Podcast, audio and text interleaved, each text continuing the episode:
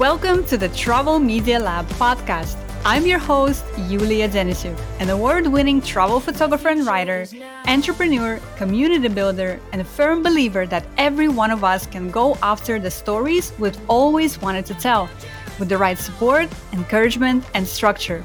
I'm on a mission to help women storytellers everywhere break into and thrive in the travel media space. If you're ready to ditch your fears to the side, grow your knowledge and confidence, and publish your travel stories, you're in the right place. Let's go! Welcome back, everyone. We are taking a quick break this September here at the Travel Media Lab podcast, and we will be returning with fresh Season 7 episodes for you in October. Until then, I'd like to share with you a few conversations that we regularly have in the Circle, our membership in which we help you get your stories published with ongoing support, encouragement, opportunities, and a community as you establish yourself in the travel media space. In this bonus episode, I'm sharing with you a conversation we recently had in the Circle. At the beginning of each month, we set a theme, and in August, our theme was expanding your writing practice. I invited a travel writer and editor and dear friend, Jen Roberts, to come in and talk to us about how she started in this career path and why we should expand the list of publications that we're considering working with. In today's episode, I share with you a part of that conversation, and in the rest of it, we also discuss how to pitch a monthly regular column that you are a contributor to for a publication. This whole workshop and all of our conversations and workshops and all of the things that we do inside the Circle, in addition to the support and the community that we offer, are available to you when you join us over at travelmedialab.com/circle. And before we get started, I want to share with you a super exciting announcement. This October, we're inviting travel writer Jessica Poitevien to run a series of travel writing workshops inside the Circle. We're calling the series The Anatomy of a Travel Story, and in it, Jessica is going to take you through the whole process, from generating ideas and pitching, to interviewing and gathering your sources, to developing your story structure and writing your article. Jessica has written for Travel and Leisure, Condé Nast Traveler, National Geographic, Photos Travel, and many more, and I'm so excited to learn from her this October. Now, let me tell you a little bit more about how the workshops will look like. We'll have a total of 3 one-hour workshops on Monday, October 3rd, October 17th, and October 24th. The workshops are free for our Circle members, and if you join us at our Imagine level, which is just $27 a month, you'll be able to get the audio recording of all the workshops. Now, if you want to attend the live call, if you want to interact with Jessica, if you want to ask her questions, then you can join us at our Rise or Soar levels, and at those 2 levels, you will have live access to the workshops and the opportunity to get your pitch critiqued by Jessica. Again, the first workshop will run on Monday, October 3rd. So if you join anytime before that, you'll be able to learn alongside Jessica and get her amazing expertise and experience. Get more information about this at travelmedialab.com/circle, and I hope to see you inside. All right, now let's get into this episode. All right. Well, welcome everyone to our monthly workshop that we do at the beginning of the month in the Circle. And I'm so happy to see so many amazing members of ours joining. And by the way, welcome, Katie. Katie's our new member. She just joined recently. Welcome, Katie. It's so wonderful to have you join us, and look forward to getting to know you on our next call, which is our sort of pitch brainstorm call that we have in a few weeks. And of course, hi, Jolene, Barbie, Katie, Kat, Susan, Hannah. So good to see everyone. So today we have Jen Roberts Roberts with us, who is an incredible friend, but also an amazing travel writer. And Jen and I recently reconnected because we knew each other several years ago when we were both in St. Louis. And at that time, neither of us was a travel writer, but we connected because of our love of storytelling, of traveling. And we, in fact, met at Susan Gilbert's talk. She was giving a talk. Liz Gilbert. Yeah. Oh my God. Love. Liz Gilbert. Yeah. Like, what? Of course, Liz Gilbert. How cliche. That's where we met. I know. It defined our relationship, right? It did. And then we sort of, I left St. Louis, and after some time, Jen left St. Louis too. And, we were keeping in touch, but we recently reconnected in Chicago, and Jen since has become a travel writer, and I have since become a travel writer and photographer as well. And so when we reconnected and had a conversation, I just immediately thought she needs to come and talk to you, friends, because not only she's an accomplished writer, but she was giving me so many fresh ideas that even I started thinking differently about the way I should be approaching my writing practice. So I thought we need to have Jen come and talk to our members and share her secrets with us, and also give you guys an opportunity to ask her questions about her wonderful experience of being in this career path. So without further ado, Jen, it's so amazing to have you. Thank you so much for your time coming today. Yeah, thanks for having me. So I do you want me to just begin on how I started writing? Yeah, let's get into it. Yeah. Okay. So I never ever set out to be a travel writer. I will start with that. So fresh out of grad school, I have a bachelor's and a master's in literature. And my first job out of college was at a university, a pharmacy school of all places. And I was interviewed by a woman who was going to write like a staff newsletter. And I didn't know the woman from anyone. It turns out she's like the most prolific writer in St. Louis, and has won like national awards at this point in New York for her writing because she's amazing. But she interviewed me for a staff newsletter. And when she learned I had a master's in literature, she said, "Why don't you write?" And I said, "I don't know. I've never thought to write." She's like, "You should write." I'm like, "Okay, why not?" So she started me with like a newsletter. And then, I learned to write from her. I was really, really fortunate that she edited my work, and she edited it in a really tough way. And then she kind of moved me to the alumni magazine. And then she left the university because she shouldn't have been there in the first place in the role that she was in, because she's too great of a writer. And then she became the editor of St. Louis Magazine, took me with her, and I had a column there. And then she didn't like that because she just likes to write, and she stepped down. And so I wrote for her. I wrote for the magazine for a couple of years, way back in like 2003, 2004. Then I pursued a PhD. So I completely I had to stop writing because I had a big project, a dissertation that I had to do. But I've always loved to travel. Like, travel is the piece here for me. I love being in other cultures and exploring and learning and like really deep diving in. And so I say that I never set out to be a travel writer, but everything I've done in my career has been so I can travel. So when I worked on my PhD, I am like, well, I'm going to study comparative education because then they have to give me money to go travel.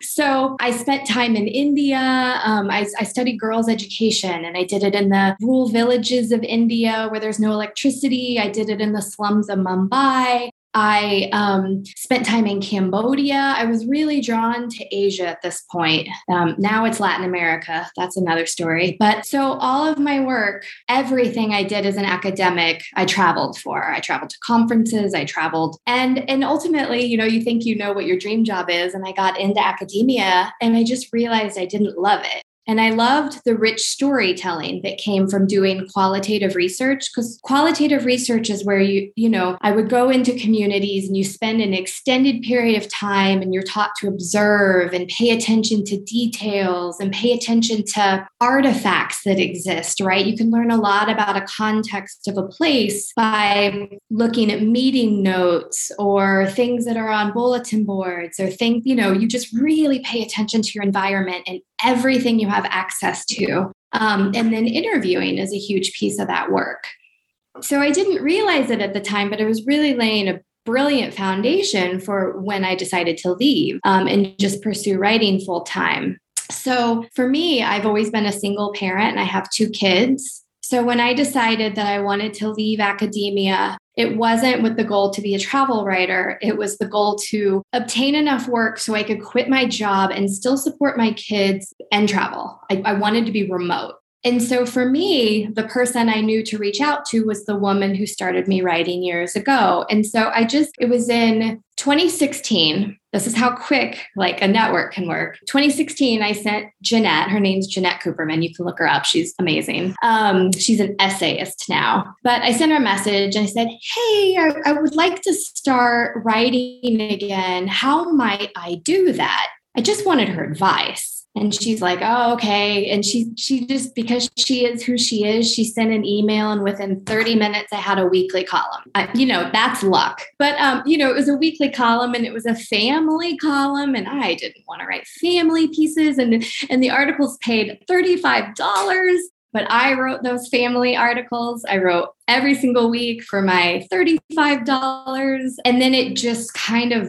So wait. You got this monthly or weekly column at the magazine. Yeah. And I think it's so important to talk about how important it is to know people in the industry, right? I always talk about that too, that knowing people is the most sure way of getting assignments and getting work. But what I want you to talk through a little bit more, because I think that will be relevant to our members, is also like going full time as a writer. That's a challenge. That's challenging. That's scary. And challenging. Mm-hmm. So how did you manage that? Was it that you relied on that month on that weekly column, or how did you approach it? Well, that grew obviously. So, I started with a column. I did that. Well, I did that for a while until I had enough work from the magazine. It's just been a process of trading off for me, right? So I started with this family weekly column with no enjoyment, if I'm honest, just I was doing it to do it. And occasionally I could put my own spin on it. Like I remember I wrote an article on like how to introduce your kids to other cultures in St. Louis. And, I was always trying to find me within that family column. And art and social issues. And so I was always trying to find ways and travel and other cultures and immigration and refugee issues in the States. That's always where I have found myself. So it all relates to travel, but I never said I want to write travel stories. But slowly the magazine, because I developed such a great relationship with them, they kind of figured me out. And so it was just this process, right? Like I was just doing online and then they moved me to stories for print. And obviously those pay a lot more. And then they started giving me editing work. So yeah, it's been a good place for me. It still is. And they just send things my way most of the time, but I have such a relationship with them now. So I guess don't cancel out your regional magazines because they can give you a lot of work and it's consistent. I know I always have a big paycheck from the magazine every single month. And I guess I'm kind of the freelancer that's almost like part of the staff at this point. Like that's how well situated I am there. To where it's provided me opportunities. Like I was the only freelancer they paid to attend a conference recently. It was all the full-time staff and me. They do a biannual magazine. And out of nowhere, the editor wrote to me, he goes, hey, do you want to edit the magazine? And I'm like, edit the whole magazine? And he's like, yeah, we want you to be the editor of this. I was like, yeah, that seems fun. So it's provided me a lot of like interesting experiences that I wouldn't have had in other ways. And the most recent is they used to not run travel content, but the magazine is really testing out newsletters. And so they're trying to, they have a newsletter for everything now. And of course they started a travel newsletter and they had an in-house person doing it. And as soon as she resigned, I like just jumped on it. And I messaged the main editor and I said, I want the travel newsletter. He's like, yeah, of course, you should have the travel newsletter. So that's given me a really interesting opportunity. They want it to be regional specific, which is not my area because I don't ever travel regionally, but it's still been a really good opportunity to learn more about the Midwest, which embarrassingly, like I've spent my whole life there and I don't travel there. I didn't know much about it. So it's been a really good experience. And I guess I'll just a side note, If any of you ever want to write articles, I'm the editor, so I need better writers, honestly. A couple of things I want to point out here that you said, Jen, that I think are important. And again, like that's why I loved bringing you on and talking to you, because honestly, I've never myself considered regional outlets, regional pubs, regional newsletter. You know, I'm so set my eyes on the big like national publications. But if you're looking for a consistent, let's say, relationship, that relationship may be easier, it may be easier to develop with a regional pub, you know, in your region, in your city, in your town, where you have expertise, where you're local even, right? It doesn't even necessarily has to be about traveling far to start that kind of relationship. Yeah. And I guess because I am the editor now, that's afforded me things. I mean, I left the country too. I left the US last summer, so I'm not in the country often, but it afforded me. When I was back this summer, I had free stays all over. I exploited that so much. I had so much fun. Just like going to the, you know, I went to Indianapolis, Nashville, Chicago. And so it was just, it's been a really good opportunity and an unexpected one. How long would you say it took you to develop that relationship with that magazine and to get to a point where you are now, where you know, you're getting assignments, you're editing their biannual issue. Like it seems like it's a great relationship that you guys are having. So like, how long would you say it has taken you? I mean, I started writing for print very quickly, like almost immediately. It, you know, they started assigning me things, but 2016, I started writing, I would say probably like 2019, like I was really situated in the magazine. But then I guess don't overlook regional. It's not that I have my heart set on continuing to write regional. I honestly want to shift, but I have so much work right now that's paying my bills that it's been a slow shift. I am starting to drop off things and say no so that I can pursue other things. But it's, I mean, for me, it's about money too. And I have to write where the money is for me. But what St. Louis Magazine has afforded me is I started writing for some of the art institutions in St. Louis. I write for the St. Louis Symphony, which is like my favorite cultural institution in the city. Yeah, they reached out to me because they liked my work in the magazine. And I'm a playbill writer now for the symphony. I just got off a call with like one of the top violinists of the symphony. Like, I love that. So there are ways to like write about travel, right? It's helped me see St. Louis in a different way. And it honestly felt unfortunate when I left, because I was really starting to be ingrained in the community, and I was being, you know, I was invited to gala events and conferences and art gallery openings, and it was starting to be really fun. And then I left. Yeah. No, that's great, Jen. And I think that's a really good example of how we just never know where opportunities can arise, because like I would have never thought even that writing for an art institution or a symphony is a possibility to expand your income stream, you know, which is really interesting. Mm-hmm. And talk to us a little bit about how you view exactly that, expanding your practice, because what we even talked about when you and I met in Chicago is that, you know, you don't necessarily pitch and work with just travel publications, right? You had an article in a coffee magazine. You had an article in another magazine that's not related to travel, but you wrote a piece that was travel related. So how do you like, walk us through that? Because again, I just want to say that I'm acknowledging my own biases here, because I'm so focused on travel publications, but you have actually even opened my eyes to like, there's this huge potential of outlets and magazines we could be approaching with travel stories that are not travel publications specifically. And that's to me just like a gold mine, to be honest, that we need to be looking at. And so, you know, when I was in Mexico City, which is kind of where I'm based, if I'm based anywhere, I spend the most time there right now.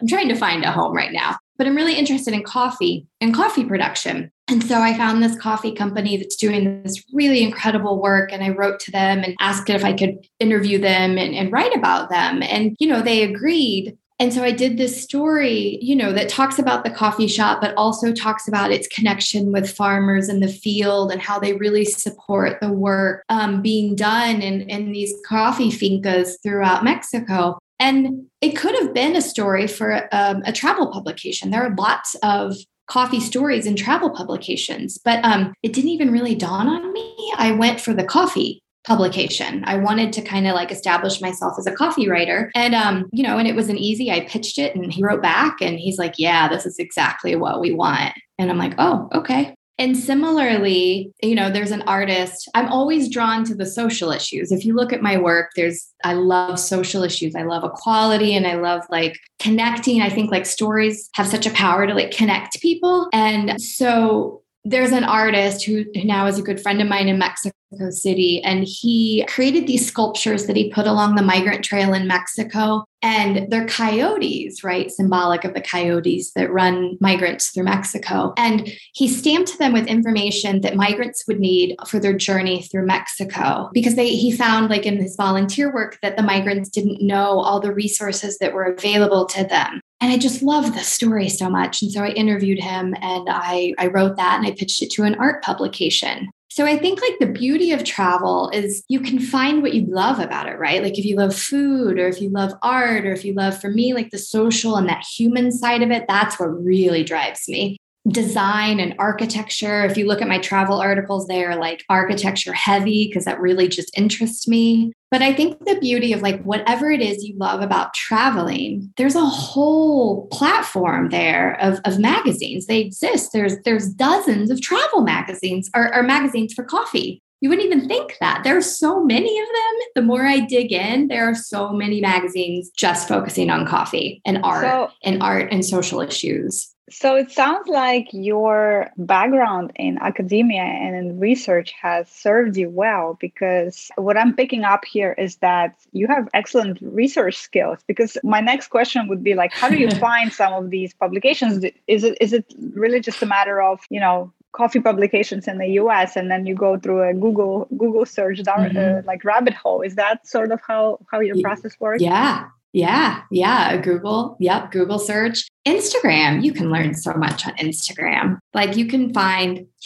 everyone you need to find on Instagram. It's amazing, isn't it? But yeah, Google searches. And then, you know, you go to Instagram and you kind of look to see who other people are following in a very stalker kind of way. And it kind of leads you where you need to go. Similarly, I'm in Honduras because I'm working on a book project on coffee now. I'm actually pursuing a book. And I found all my participants on Instagram. So it was going to some of these organizations that support women coffee farmers. And I started going through all of the pictures and I found almost all of the people I'm interviewing, the people I'm meeting, the people I'm spending time with on Instagram. So that's amazing. And yeah, like I said, it's just so refreshing for me to see how expansive your view of potential stories, potential publications, you know, reaching out to people, how expansive that is. And, you know, I think it's a great reminder for all of us, because in the circle, in this community, we are very like zeroed in on travel. We're like travel, travel, travel all the time. But I think it's a great reminder for us that there are so many intersects there, right? Travel intersects, like you said, travel intersects with so many other topics, and we don't need to be zeroed in on travel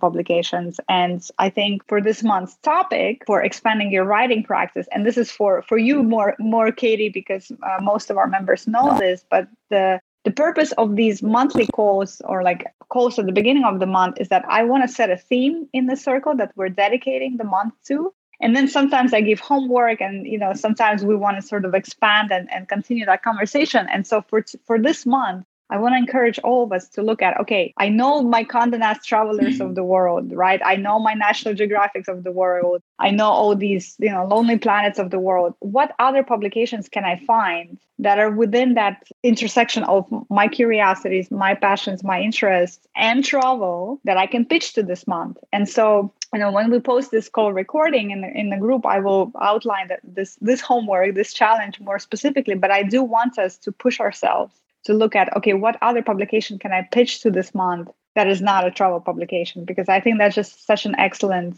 way to start expanding your practice, which, you know, you've done such a great job of.